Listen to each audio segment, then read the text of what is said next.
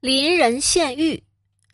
魏国的一个农夫有一次在犁田时，突然听到一声震响，他喝住耕牛，刨开土层一看，原来是犁车撞上了一块直径一尺、光泽碧透的玉石。农夫不知是玉，所以跑到附近田里请邻人过来观看。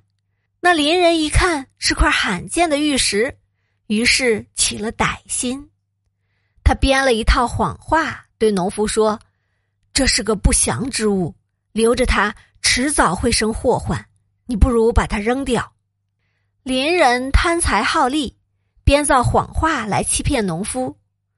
农夫一时拿不定主意，他想：这么漂亮的一块石头，假如不是怪石，扔掉了多么可惜。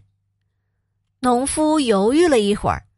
最后还是决定把它拿回家去，先摆在屋外的走廊上观察一下，看看到底是怎么一回事。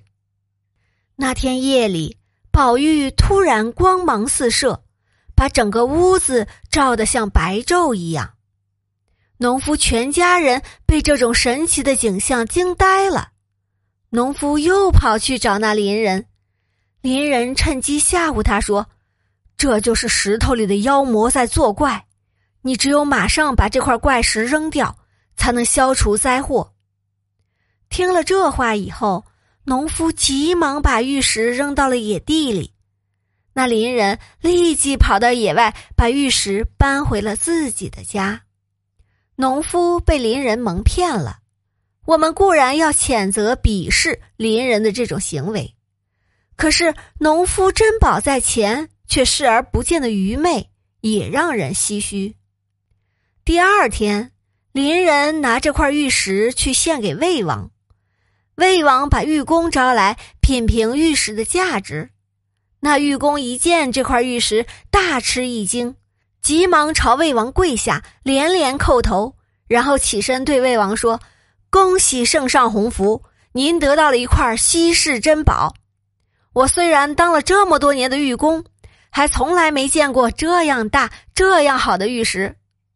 魏王问：“这块玉石值多少钱？”愚公说：“这是一件无价之宝，难以用金钱计算它的价值。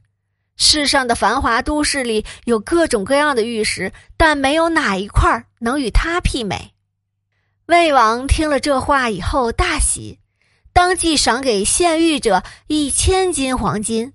同时还赐予他终生享用大夫俸禄的待遇，邻人靠狡诈得到了这种报酬，让人颇为不屑。这个故事告诉我们，不能够轻易相信别人的话，要有自己的判断力。同时，这个故事还说明了知识改变命运。农夫因为见识短浅，从而失去了改变命运的机会。